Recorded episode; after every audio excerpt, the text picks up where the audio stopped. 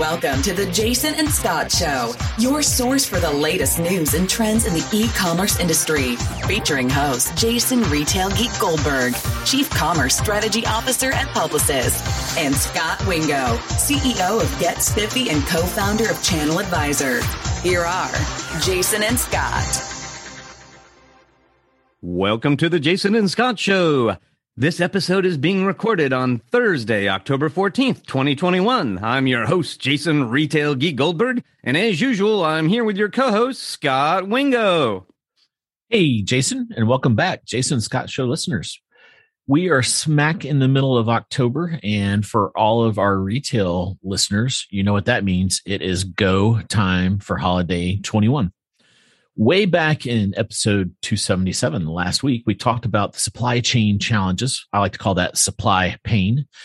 And we shared the e-commerce retail forecast from Salesforce, Deloitte, and Bain. But there was one notable missing forecast from that list, and that's one of our favorites, the Adobe forecast. Well, in this episode, we're going to fix that hole in the universe. We're going to fill it. And Adobe is releasing their holiday forecast here on the 20th, which is when we'll be releasing this podcast. And we are really excited to have with us today Taylor Schreiner. He is the director of Adobe Digital Insights. And fun fact, this is Adobe's fifth time on the show. Welcome back, Taylor. Thanks, Scott. Do we get a free sandwich? Sure. If we were there together, we would have a sandwich, but we'll do a virtual high five instead. How about that? Excellent. Just to warn you, Scott's caricature is like grilled into the sandwich. So, oh no, some people find that unappetizing. I'll close my eyes. Thank you, Scott. Thank you, Jason. It's great to be here. We love talking to you guys, and we love listening to you guys. So it's a fun conversation to have. We are thrilled to have you, Taylor. And I do want to dive right in to your methodology and then your data. But before we do, real briefly, remind the audience what your role is at Adobe to sort of frame where your perspective is coming from. Sure. So I run a group called Adobe Digital Insights, as Scott mentioned, and we are charged with using aggregated and anonymized and opted-in data to help the industry, retail and other industries as well, understand the major trends that we see in the data that comes through Adobe Analytics or Adobe Commerce or any of the other aggregated sort of commerce and experience cloud services that we have. So our job is to tell stories, to take all that huge aggregated data and tell stories that help people understand their world. That's awesome. And so there's a bunch of different components of the Adobe Marketing Cloud and the Adobe Commerce Cloud, but sort of marquee things, Adobe Analytics, which a long time ago, to many of us that are super old, was Omniture, is a key component of the analytics suite, and Magento is a key component of the Marketing Cloud. And so you get to see an awful lot of commerce transactions across the web via those two products and the rest of the Adobe stack. And you get to use that anonymized data to sort of formulate this holiday forecast in this case. Do I have that right? Absolutely. And I really appreciate you calling me super old. I didn't say you called it Omniture. I said I called it Omniture. I remember the Omniture days. I do. Yeah. But yes, in fairness, exactly. I'm pretty sure there's like the URL for the analytics dashboard still says Omniture. I think sometimes it does. Yeah. No, that's absolutely right, Jason. Yeah. And then one important distinction, some of the holiday forecasts that Scott mentioned in the intro are actually overall retail forecasts. And one of the things that is unique, your forecast is slightly more focused. You're focused on digital commerce. Do I have that right? That's right. We have focused exclusively on digital commerce. And we're looking, what makes us unique is that we are looking across over 1 trillion interactions with retailers, across thousands of retailers, across over 100 million SKUs, with a boatload of AI behind that, sort of categorizing and understanding it. But at the core of it, I think for your listeners, is we're the group that's actually looking at what people are buying in what quantity and what they're actually paying for it. So we're not looking at list prices. We're not doing surveys. We're actually looking at the behaviors that we can observe at huge scale and using that to do both our reporting and, in this case, our forecasting of the holiday season. Yeah, and that's super exciting to me because I frequently rail against the value of stated preference surveys in our industry. Mm-hmm. And what we're talking about today is observed preferences, actual data and consumer behavior that you're watching. Absolutely. And it's going to be fascinating. Yeah. So just two other minor precursors and we'll jump in because there is so much variability out there. When you say holiday, what date range are you talking about? Good point. Right now, we're talking about the 1st of November till the end of the year. Although arguably we may get into it, you know, some of this stuff is starting to creep into October too. But when we talk about numbers, we're talking about November 1 to December 31. Perfect. We'll come back to that. But yeah, I think the shoulders of that season are going to be more interesting than ever. And then when you say retail, like approximately, like what is in retail to you? Like if you go U.S. Department of Commerce, restaurants and gas stations are in there. Like, do you guys have a standard definition of retail just to kind of frame what we're talking about? Right. We generally look at anything where the transaction and the fulfillment are fully executed online. We exclude from this, you know, things like travel, which is a different industry, or anything where it's simply a payment system online. But, you know, any commerce where you're doing your shopping, your payment and your fulfillment online generally falls into our space. So not restaurants or delivery services, but the goods that you would normally associate with retail shopping outside of that. Awesome. And so digital grocery then would be in there. Yes, exactly. Digital grocery, appliances, apparel, all that kind of thing. Perfect. Okay. Well, I think that's enough preamble and we've done enough teasing. What's the top line? Are we all going to get our bonuses this year or is it going to be bleak? It's you know, our data is showing a good year. Our data is showing a year where the story is really consumers want to shop. Consumers want to go buying online, but it's going to be a really different year for retailers and for consumers because of the supply pain that Scott was referring to earlier. They're going to see a lot more out of stock. They're going to see a lot higher prices, frankly, and that's, I think, going to hold us back from having an incredible year. Now, just keep in mind, I'm talking about a $207 billion season, which, you know, we don't have a great aggregate retail forecast that we base off right now, but that's roughly $1.04 of all retail, as far as we can see, maybe a little more than that. And it's 10% up from last year, which, you know, in the long run of historical growth rates is a little bit low, but we're running off of a 33% jump the year before. So if you kind of look all the way back to 2019, we're still accelerated from where you would have expected us to be if you've been projecting from a pre-pandemic stance. So it kind of depends on where you're looking at it from, but however you look at it, it's going to be a big year.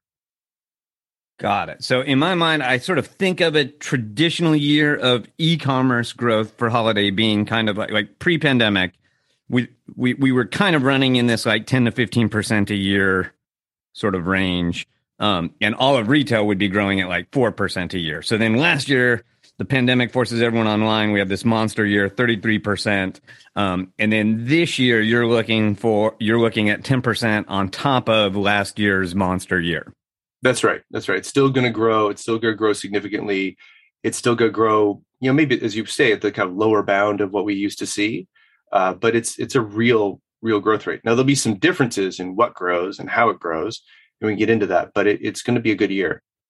Yeah. And one of the things that's always funny to me is I guarantee you when the sort of superficial press get a hold of your forecast, they're all going to write the story about how e-commerce is slowing way down. Right. Yeah. Nobody wants to talk about a 2-year growth rate or, you know, try and digest everything that's happened over the course of the pandemic. And fine. But when you step back even a little bit, e-commerce has transformed over the past 20, 24 months. I think the bigger story is people are shopping for their groceries, people are shopping for their furniture. You know, folks out here in Berkeley are buying compost online.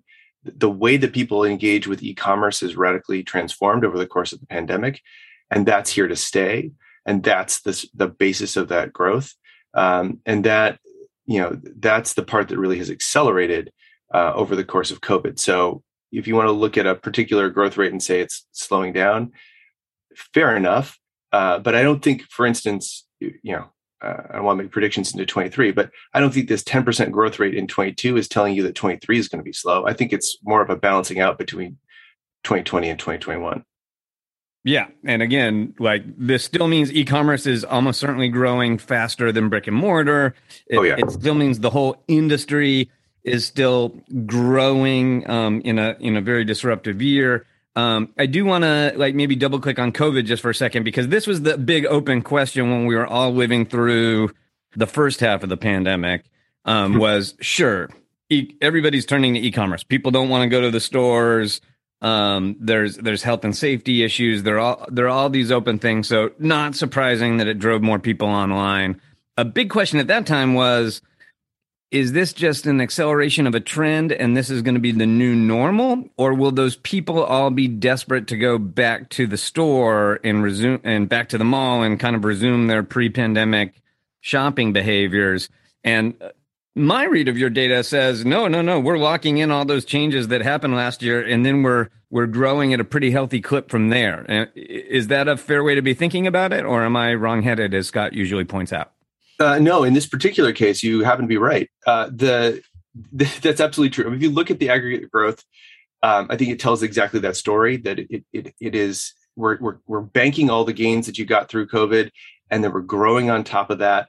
I think one other stat I think really tells this story is our buy online, pick up curbside data, which followed that trajectory you talked about, Jason, of getting up there as we got into the pandemic and retailers adjusted. We have a set of retailers where we look at the median portion of their online orders that are fulfilled curbside, and that ramped right up, last year with all of its fulfillment challenges, ramped right up right before Christmas to about 25%. We thought that's a high peak, right? We got into April of this year and it had gone right back up to 25%. People are still going and picking up curbside. That's a habit that they're in.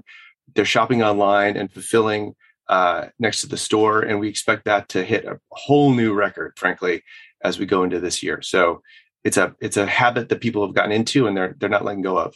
Wow. And if this is from memory, but I want to say last year, you guys said that, well, e-commerce grew at 33%.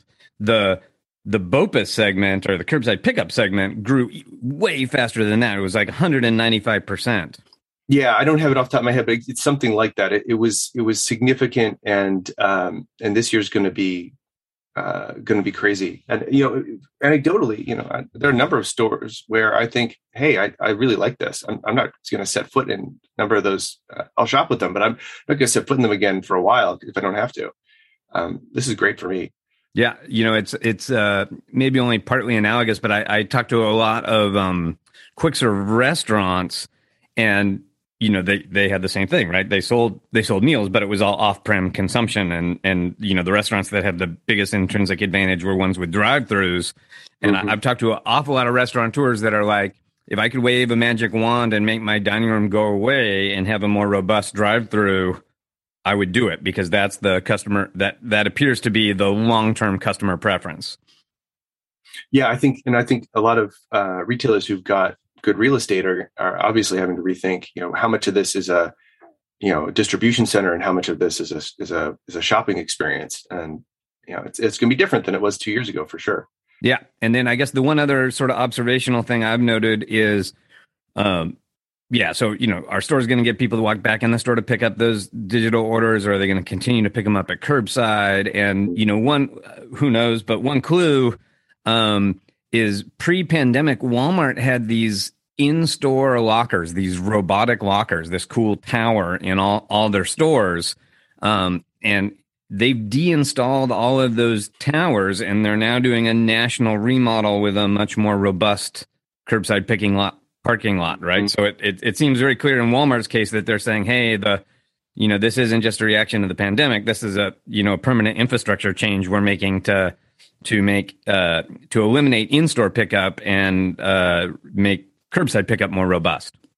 I think that's right. I think that is likely the trend. I think, there's a lot of the hassle of shopping that you're removing with shopping online and picking up at the store is that last, not mile. I mean, the last, 100 feet, 100 yards of going in there and getting in the line or whatever. If you can just sit with your app and check your email while somebody puts stuff in the trunk, that's a lot of value add there. So I would expect that to continue to be the trend. Well, as I introduced, I'm kind of keenly aware or following this supply chain stuff. And I noticed in the front of your presentation, you know, one of the bullets is unprecedented out of stock levels. Have you guys, can you share like, you know, what you think that's going to be? And is there any way to put a number on that? Like your forecast would have been, you know, twice as big if it wasn't for this, or you just guys are just flagging it as this adds risk to the holiday? It's a fair question. Something we think a lot about. I mean, it's really hard to characterize, and we frankly just need more time with the data. I mean, I don't mean time to think about it, but time series data to really understand how out of stock alters people's shopping behaviors, whether they really abandon or whether they, to the extent to which they redirect themselves. What I will tell you is that, you know, going into if you look at sort of 2019 as the normal, it was growing. I mean, people were getting more out of stock items, more out of stock hits over time, maybe, you know, creeping up toward 50 or 100% more even over the course of the year. Then the pandemic hits and, you know, people are 5 times more likely, basically 4.5 to 5 times more likely to get an out of stock message. And that's today. That's not necessarily going into holiday where things could get more challenging. So that could go up. Where we see it most often is in apparel. So again, you know, I think it's going to affect different categories differently. Out of stocks in apparel can be, you know, if you're looking for a particular pair of sneakers or a particular, you know, this is on the 20th, so I won't mention what I was buying for my wife, but something, you know, a vest or something, right? That is, her birthday's on the 23rd, so I don't want to tell her what I was shopping for. Anyway, you know, you might not get that. Sorry? Is your wife a listener? I really doubt it. But yeah, you might get redirected to something else. Whereas, you know, in electronics, for instance, we see, you know, a lot of chip shortages, but price is a bigger factor in some of that marketing and decision making. And so you're able to see, you know, apparel prices creep up a little bit, but a lot of out of stock. You see, for instance, electronics prices creep up a lot from what we would have expected. But that has reduced the out of stock challenges that they've faced. Got it. So it's hard to put a quantify on at this point. Maybe you think after the holiday, you guys will be able to quantify. I think it'll be easy. Yeah, I mean, you know, we have a clear estimate of what things might have looked like before. I think after the holiday, talk to us in January. We can we will have a better sense of how this played out this holiday season. One of the challenges that I think is out there is it's not clear yet how much out of stock consumers are really going to see this season, based on, you know, when retailers are running promotions, how they're stocking against those promotions, how they're managing their portfolio of goods. So we'll have to see, but it's something that, yeah, have me on in January. We'll talk about it.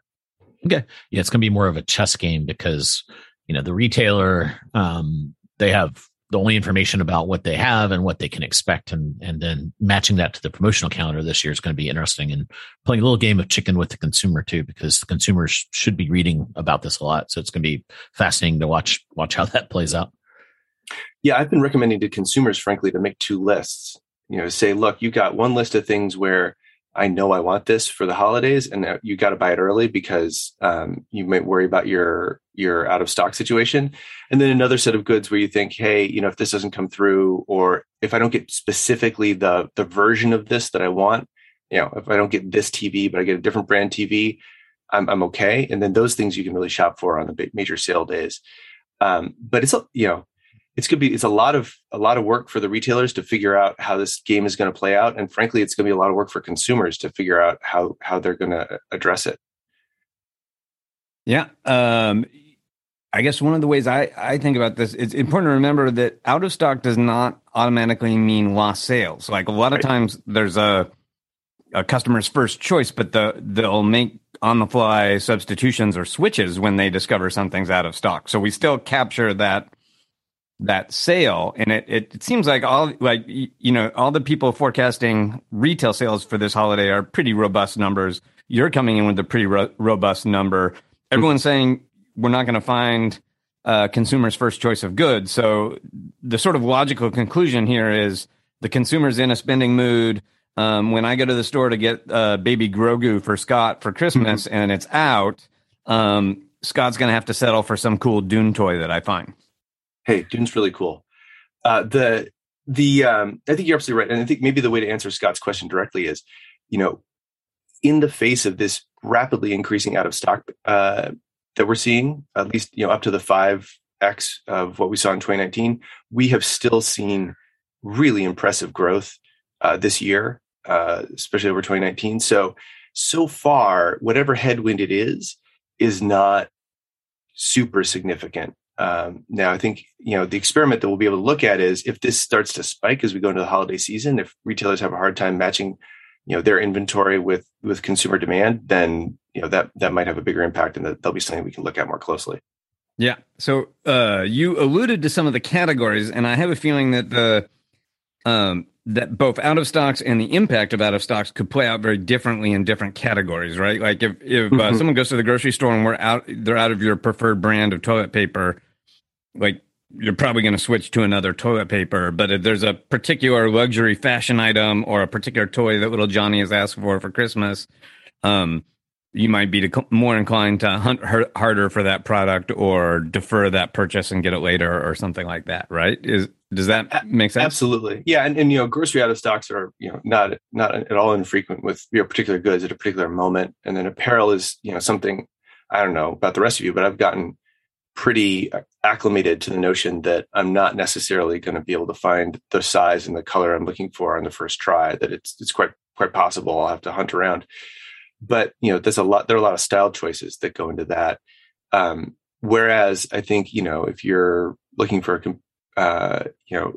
something specific, as you say, you know, for a particular toy or gift, you know, you might have to hunt, you know, different retailers to go find it, but you might be willing to do that. Exactly. Well put, yeah. Jason. So when you roll all that up, are there any categories in your mind that end up being clear winners or clear losers for holiday? Well, you know, I think it's a good question.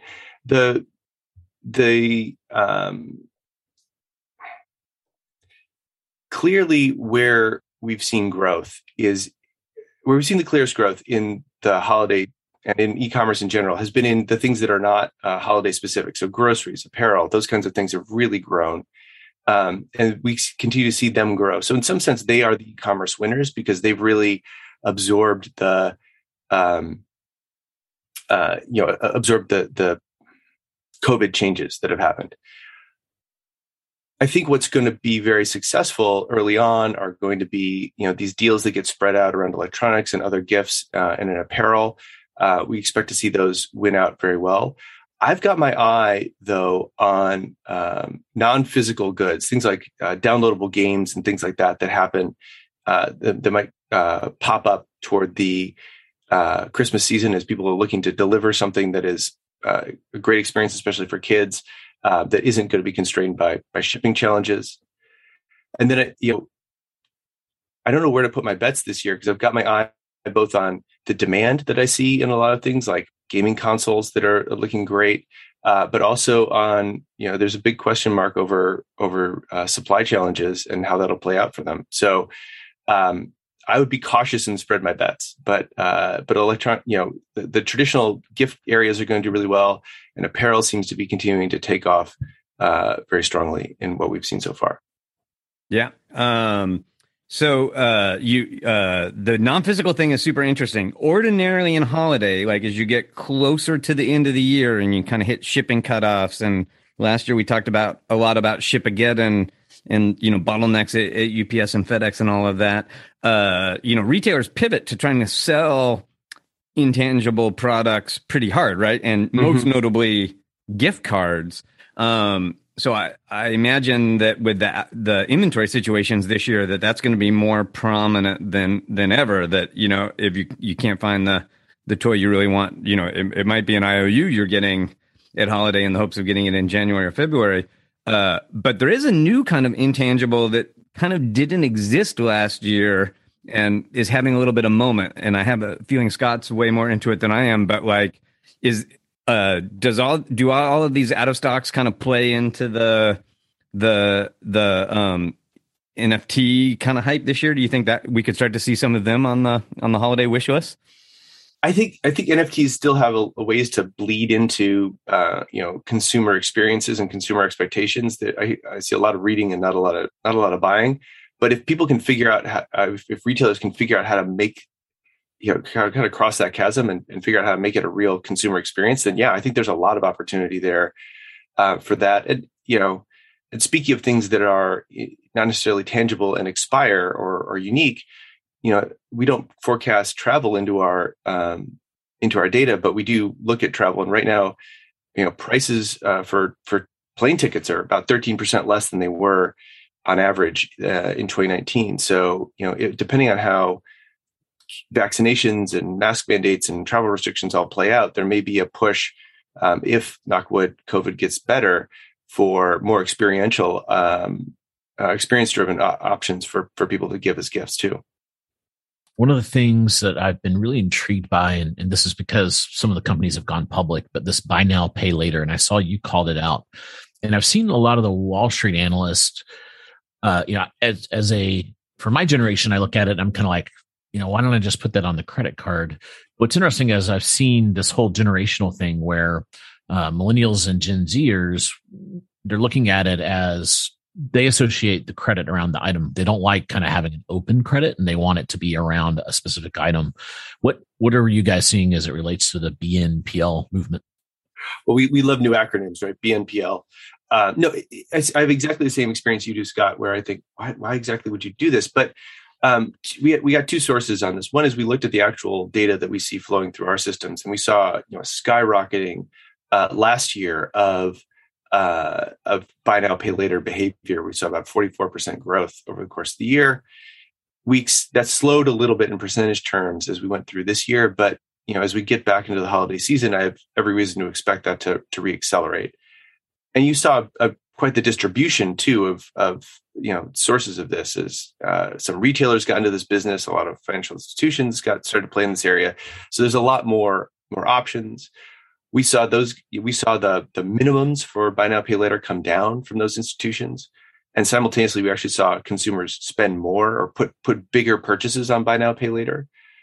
And when we surveyed about it, we saw what you were alluding to, Scott. This is a generational difference in the way that people manage and even think about what credit really is. And what was striking to me is that the top category that folks told us that they were interested in using buy now, pay later for was clothing, that they were making those kind of purchases and spreading them out over time because they were lumpy in their year, and then they were spreading that out across their income without affecting their credit. Now, electronics was obviously on that set too. You're going to buy your television as televisions get bigger and more expensive, or cheaper but bigger. But what was the third category that I thought was fascinating was groceries. And not, again, when we dug under that, it wasn't generally people saying, look, I've got a week's worth of groceries and I spread this payments out over 4 weeks. That's hard to make sense of, but more, I'm throwing a party or I'm having an event and I have a spike in my grocery budget and I want to smooth it. Everyone was managing it sort of separately from this notion of having a lump of credit card debt they had to manage versus a purchase they had to think about and pay off. Those are two really different categories. So it's a really different way of thinking about credit that's manifesting in buy now, pay later. And it seems to continue to be growing at a significant rate. Yeah. Do you think, the pitch that a lot of these, so the two big companies are, there's three, there's Affirm, Klarna, and Afterbuy, and I'm sure there's more. I think even like Shopify is coming out with their own and whatnot. Mm-hmm.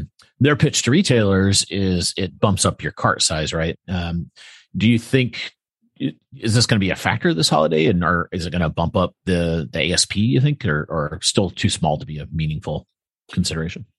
When you average across the enormous event that is the holiday season, I don't think we're going to see average order values or average basket values go up significantly or noticeably, or more to the point, maybe off trend of what we've seen in the past. That said, I think if these retailers are thinking about their customer bases more granularly, and they're thinking, well, I've got a group of folks who I can actually juice where I can juice up their basket sizes and their purchases by offering that. I think that probably is true. And, you know, as with these kind of generational shifts, it may make a difference in the longer term. As you change consumer buying habits, it may open up a door for that generation as incomes increase and time goes by. So I think it's probably more of a long-term play when it comes to aggregate average order values, but for specific audiences, for specific customer bases, I think it may make a difference. Yeah, it's going to be interesting. You know, there's a payment method that historically has been really popular on holiday that, you know, rich people that listen to e-commerce podcasts don't tend to think about, but it's layaway. Mm-hmm. And I like one of the interesting trends, you know, Walmart, which does a very robust layaway business, retired their layaway this year in favor of a buy now, pay later service. Yeah, I remember the layaway shelves at Toys R Us when I was a kid, and just seeing all these items sit there, waiting for people to pay for them.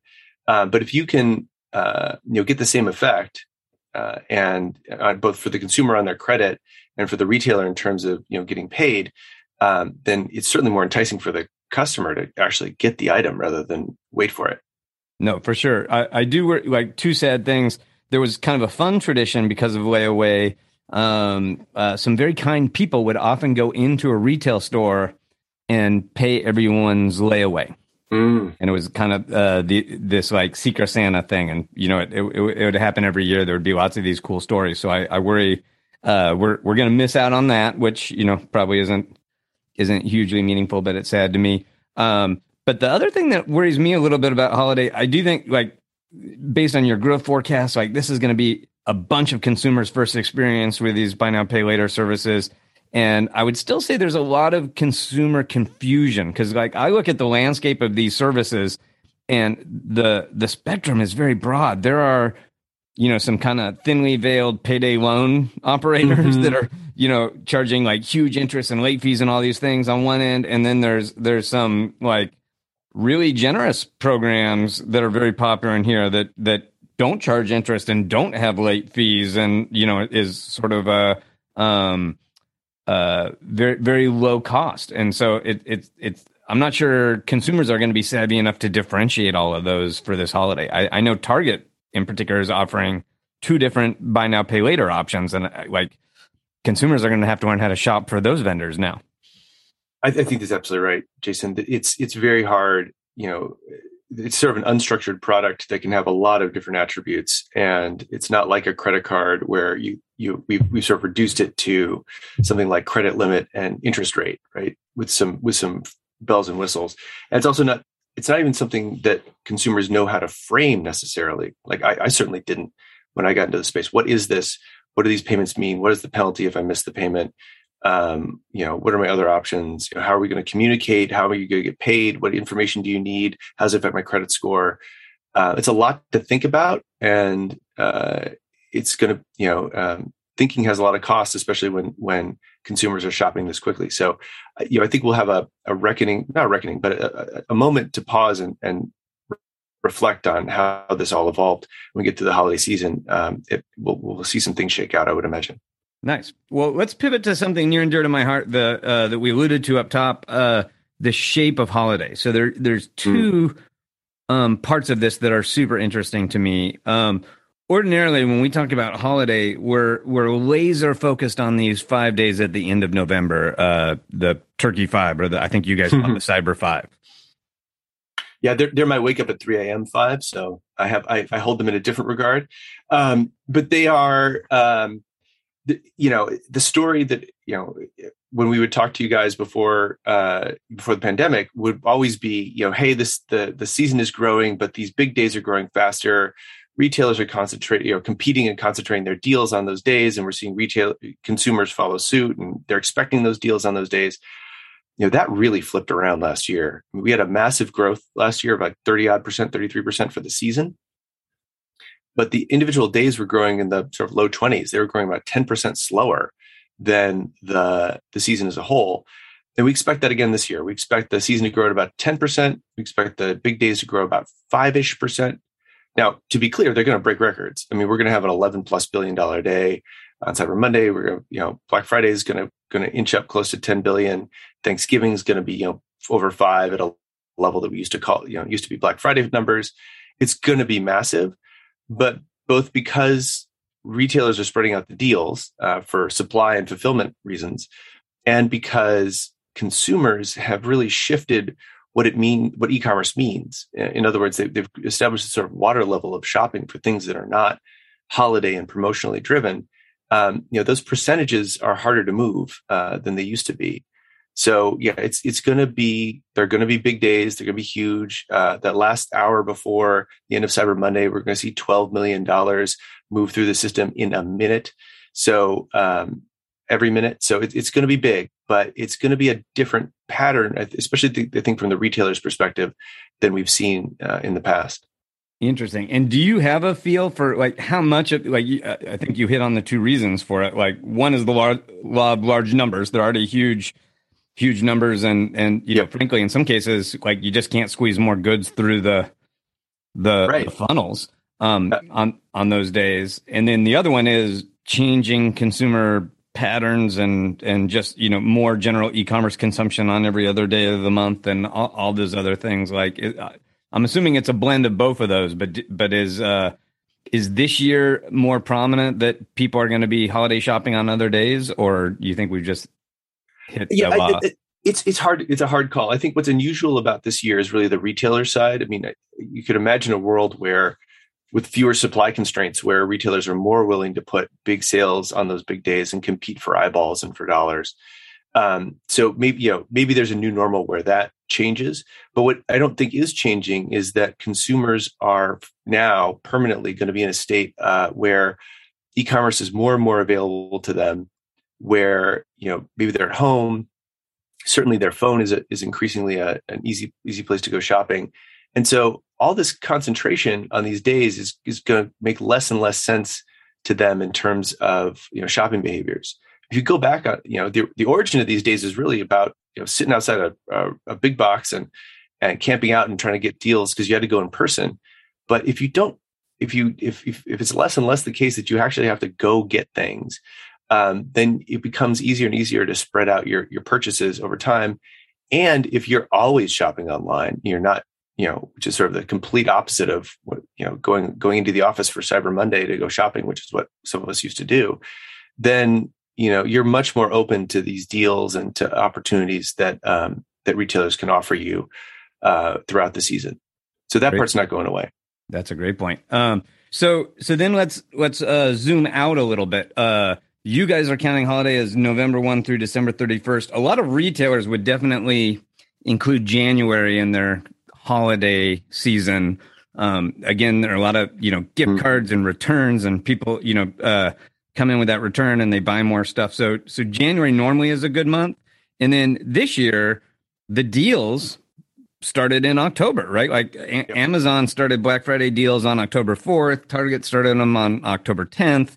I think sort of boosted because of the supply chain concerns, retailers are fighting really hard to start holiday shopping in October.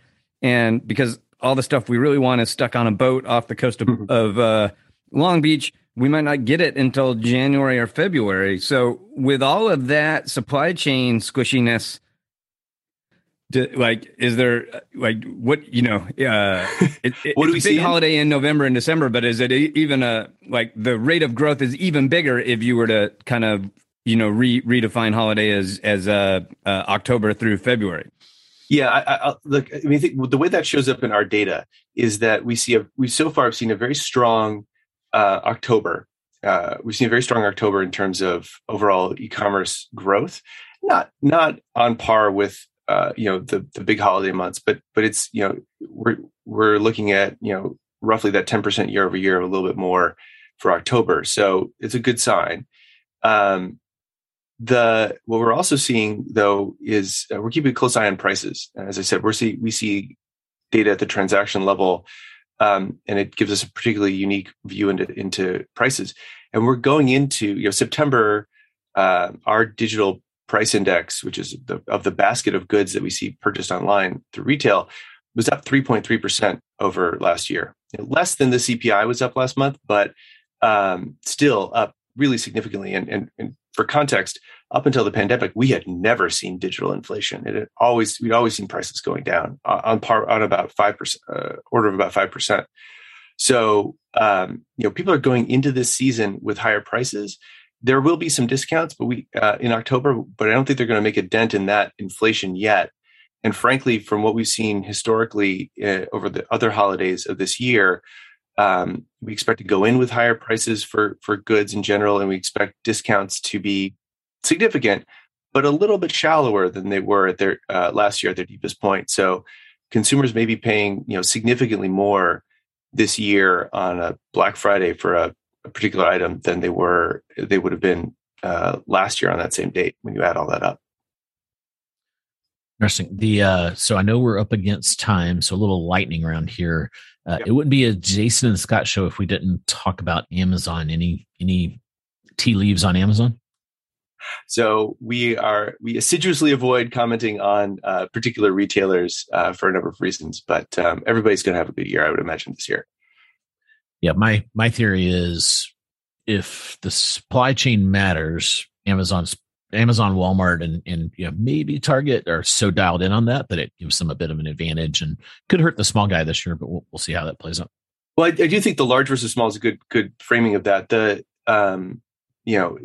bigger retailers in a world with out of stocks have more options to offer and complete a sale than small retailers who may see their carts more likely to be abandoned.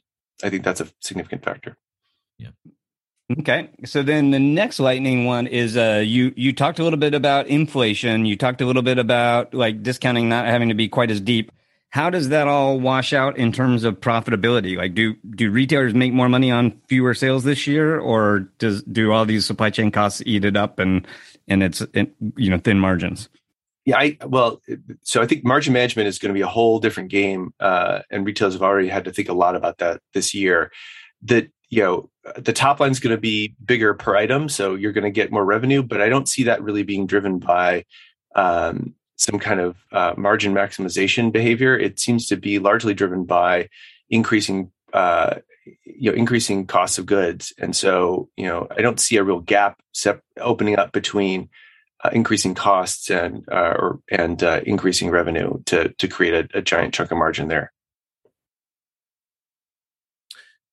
How about anything on device trends? Any news? It's kind of gotten to be a bit of an old story that the smartphone is overtaking the desktop. There's a little bit of news. It's kind of fascinating. So if you looked at the share of revenue that was going through smartphones from 2014 till even into the pandemic, you could have basically drawn a straight line. I mean, it was a sort of early college regression experiment that would have been super easy for first years to do. That's changed a little bit. Smartphones are still gaining share. Don't get me wrong; they're still growing faster than desktop in terms of the revenue that's coming through them, but ever so slightly more slowly than they used to. And it may be an indicator that, in America at least, we may be headed toward an equilibrium that looks more like a sort of 50-50 world between desktop and phones, which is obviously really different than some other parts of the world where that's maybe 80-20 or 90-10. You heard it here first. It's going to all come down to when Apple delivers those new laptops that were just announced. Oh, right. Yeah. I got to expense that so I can, exactly. Part of our, if we get our new laptops in time, then we're all shopping on our laptops. Otherwise, we're all shopping on our phones. Exactly. But listen, Taylor, we could talk all day. I know you're in super high demand this time of year and quite frankly, not in demand at all the rest of the year. So I'm sure we'll talk again when you're less popular. Exactly. But this was awesome. We really appreciate your time. As always, if folks want to continue the conversation or have questions, you can hit us up on the Twitter or the Facebook page. And as always, if you got value out of this show, we sure would appreciate it if you'd go on to the iTunes and give us that 5-star Christmas review. That's what I'm going to do, Jason. Awesome. We appreciate it. If that's your gift to us, and it's digital, so we don't have to worry about supply pain. I think in past years, you guys have set up kind of a cool holiday news hub. Is that something you're going to do this year? And where will we find that? It will be there. I need to get you the the URL. We can put the URL in a link to this. If you guys are watching this online, I will make sure you guys have it before we go out there. But yes, it will be there. All right. We really appreciate the time. All right. Thank you, guys. I really appreciate Scott. I really appreciate Jason. Happy to do this anytime. We appreciate you, Taylor. And until next time, happy commercing. You've been listening to the Jason and Scott Show. For all the latest news and trends on e-commerce and shopper marketing, subscribe to us on iTunes or visit www.jasonandscot.com.